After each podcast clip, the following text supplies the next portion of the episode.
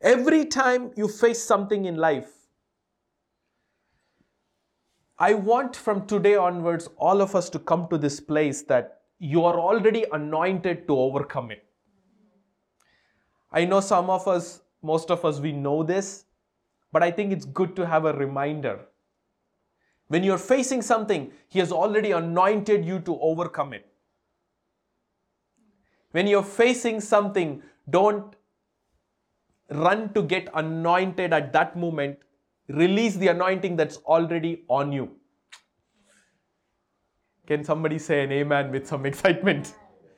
So sometimes when you face a storm, you're looking to go and get a fresh anointing.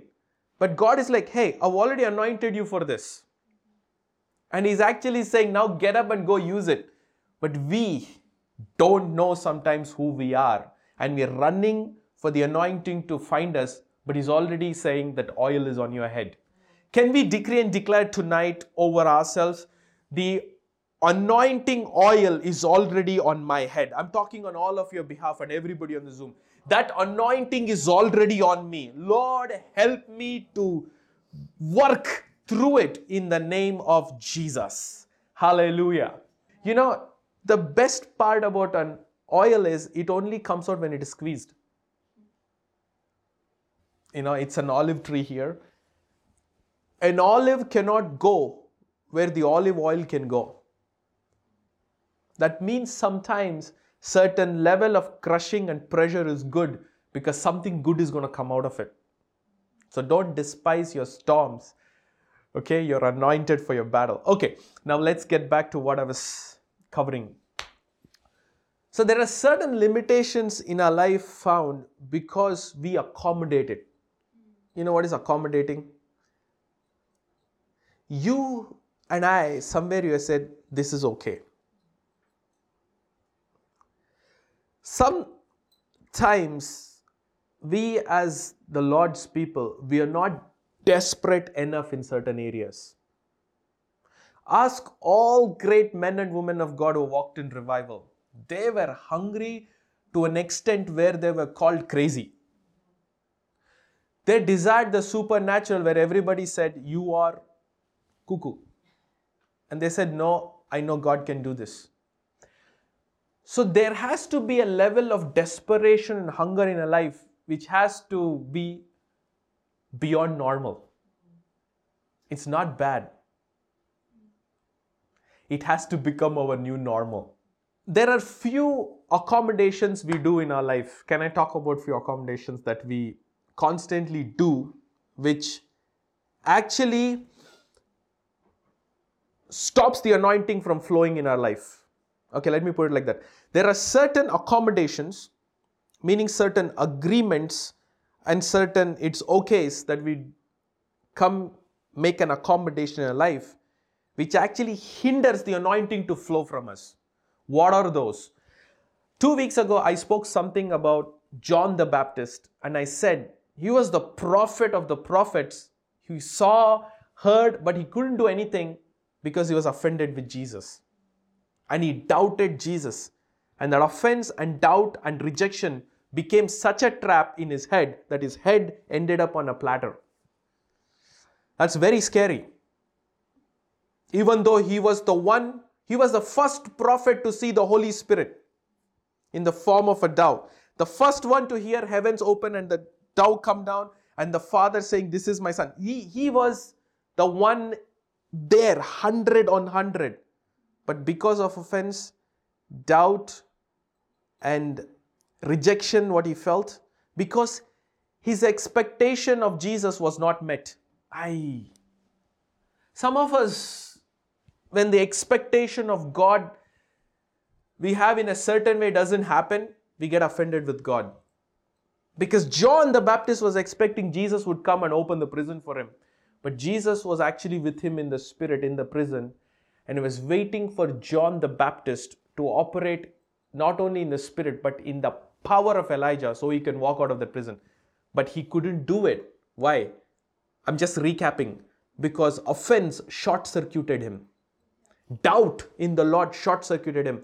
Let's just pray right now and say, Lord, offense doubt and, and, and unbelief will not be found in my heart in the name of Jesus. Come on, let's take everybody two minutes and just blast out with prayer and say, and no unbelief, no offense, no spirit of rejection in my heart will be found against the Lord. Lord, we rebuke that spirit in the mighty name of Jesus. We give no room to offenses. We give no room to doubt, which short circuits our calling in the mighty name of Jesus. Hallelujah. Amen. So, let's talk about the enemies we accommodate, okay? Enemy number one discouragement and disappointment. I know it sounds very normal, you know, it sounds like, you know, how when you get a headache, you take a Tylenol and the headache is gone.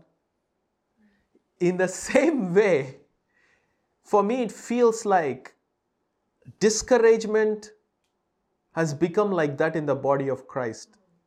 It is not absent, it is ever present. Like a headache comes and goes. You know, sometimes we are on the mountaintop, we are so happy, we are so joyful. Something happens, we hit a disappointment, and down we go, discouraged. And I have struggled with it too. The only difference now is if I'm ever discouraged like that in the past, if I ever get discouraged now, I don't take three days to get up from it. And I feel that's progress, right? Yeah. don't tell me none of you get discouraged. It's okay. I, I, I cheer you on. But this is the truth. If something you, you expected, something didn't happen your way, and that discouragement, that incident can cannot become a part of your life. How can I say it better? How can I say it better? An incident should not become a milestone in your life. Can somebody say an amen? Some people's discouragement has become a banner or a, or like a milestone. No, don't make an incident an event in your life.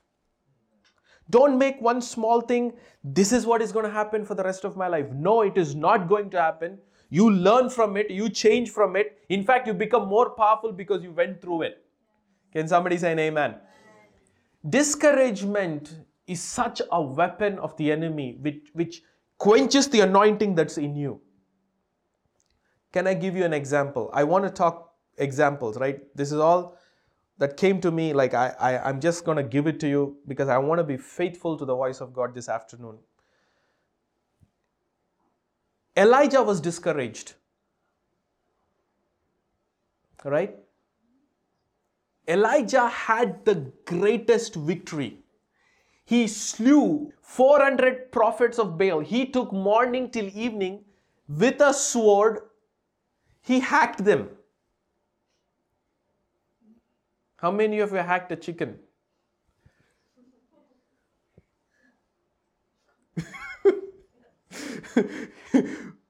Four hundred of them. No, no, I'm just, just saying. Four and and this is not funny. He he hacked them, slay them. It was not a great, good-looking scene. It was, uh, it was crazy, and and then he's he's done this, and then one message comes from Jezebel, she sends a messenger. Next thing he says is, 1 Kings 19 says, and Ahab told Jezebel all that Elijah had done. Oh, this is King James Version. Let me change it to ESV. Okay. Ahab told Jezebel all that Elijah had done and how he had killed all the prophets with the sword. Then Jezebel sent a messenger to Elijah saying, so may the gods do to me and more also if I do not make your life as the life of one of them by this time tomorrow. The moment this messenger gave this message to Elijah, you know what's his reaction? Verse 3 Then he was afraid, and he rose and ran for his life and came to Beersheba, which belongs to Judah, and left his servant there and he goes into suicidal mode. And this is the prayer Elijah the prophet, after slaying 400 false prophets, this is what the man of God who called down fire from heaven, this is what he prays. You want to see what he prays? But he himself went a day's journey into the wilderness and came and sat down under a broom tree. So, next time you find a broom tree, don't sit there.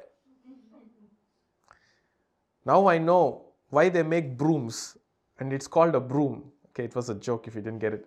A broom tree. Okay, he sits under a broom tree. In other version, it says a juniper tree. He sat under a broom tree and he asked, and he asked. Everything in Elijah's life was through the prophetic he would speak out of his mouth. And the same prophet says, and he asked that he might die, saying, this is, this is what he say, said, It is enough now, O Lord, take away my life, for I'm no better than my fathers. Wow. Elijah the prophet is saying, Now, O Lord, take away my life, for I'm no better than my fathers. Who told you, Elijah? I want you to put yourself in this prophet's shoes right now, okay? He had amazing victory, but now he's saying he wants to die.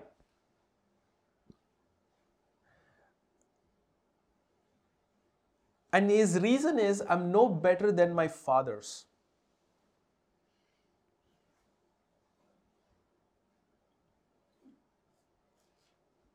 I'm here to decree and declare tonight that you are better than anybody else in your generation and your family line in the mighty name of Jesus. I decree and declare I am better than anybody else in my family line and in my generation in the name of Jesus. Can you can you begin to open that and confess in your mouth? Because you are not where you came from. You are what you're going to. Hallelujah. Can somebody shout an amen? Yes, you came from this, you had these struggles, but that is not what you're living in. You're going somewhere. Hallelujah. If you are under a prophetic grace and you know the prophetic, you're not stuck there forever. And you thinking you're stuck there forever is a lie. Can I say that to somebody on Zoom? Aye, that's a lie. You're going somewhere because you're walking with the Lord. The lie that Elijah entertained was, I am no better than my fathers. Now that that leads me to ask, what did Jezebel's messenger tell him? There was something that the demonic spirit that Jezebel sent, her messenger, did to Elijah. That spirit made him believe in a lie that he was no better than his fathers and he was the only one that was left. You will see later on something that happens. Elijah goes into depression mode because he's discouraged, right? And he keeps on walking, walking, walking. And then in that chapter, 1 Kings chapter 19, you will see verse 10, he makes a statement to God. I want you to look at this statement. He said, if you found it, 1 Kings chapter 19, verse 10, he said, I have been very jealous for the Lord, the God of hosts. For the people of Israel have forsaken your covenant, thrown down your altars, and killed your prophets with the sword. Now, watch this. And I, even I only, am left, and they seek my life to take it away.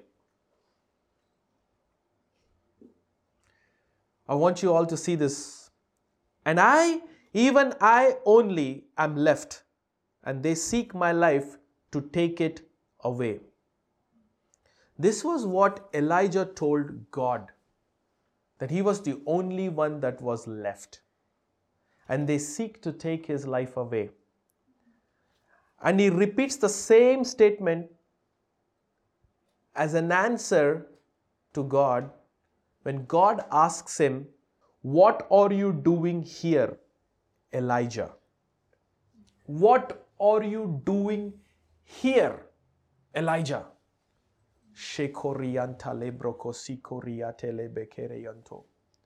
Meaning, God looked at Elijah and said, What are you doing here? This is not the place and the space for you to be physically, spiritually, emotionally, and mentally. But God is finding him in that specific space where God is asking the prophet, What are you doing here? He didn't say, Hey, awesome, I'm finding you here. God is actually questioning Elijah's discouragement and he's saying, What are you doing here? Maybe God is asking some of you this question if there is a discouragement in your heart, He's saying, What are you doing here? And just like Elijah, maybe your answer is, I'm alone, I have no help, and I'm no better than others. You know what's God ans- God's answer to him at the end? Of course, God takes Elijah's assignment and gives it to another person. He divides it to three people Elijah's assignment. But this is what he says in verse 18 I have 7,000 in Israel that are not bowed their knees to Baal, and every mouth that has not kissed him. Wow. There were 7,000 people, and yet he thought he was the only one. What a lie! My goodness. So this tells me that there was a lying spirit that Jezebel sent towards Elijah to lie into his heart that he was alone, he was not better than his fathers, and he had no future left. So, this is what I want to tell you. If you are discouraged in an area in your life which is not allowing the anointing to flow, it is because there is a lie that you have entertained and accommodated. So, the antidote for that is you have to break that lie, and then you will come out of the discouragement and the anointing will flow. Hallelujah. So, the number one thing I want all of us to do is we have to learn early in life that the call of God in your life has assistance. Okay? You're not alone. The assignments that you have, God has provision for it. The storms that you face, He has anointed for you to overcome them. And the assignments that you're going to take, you're never alone. And the third and the most important thing, you're better than your fathers. Don't look at their failures and say, I will have the same. No, you are better than that. If you will believe this, you will break the discouragement. Amen.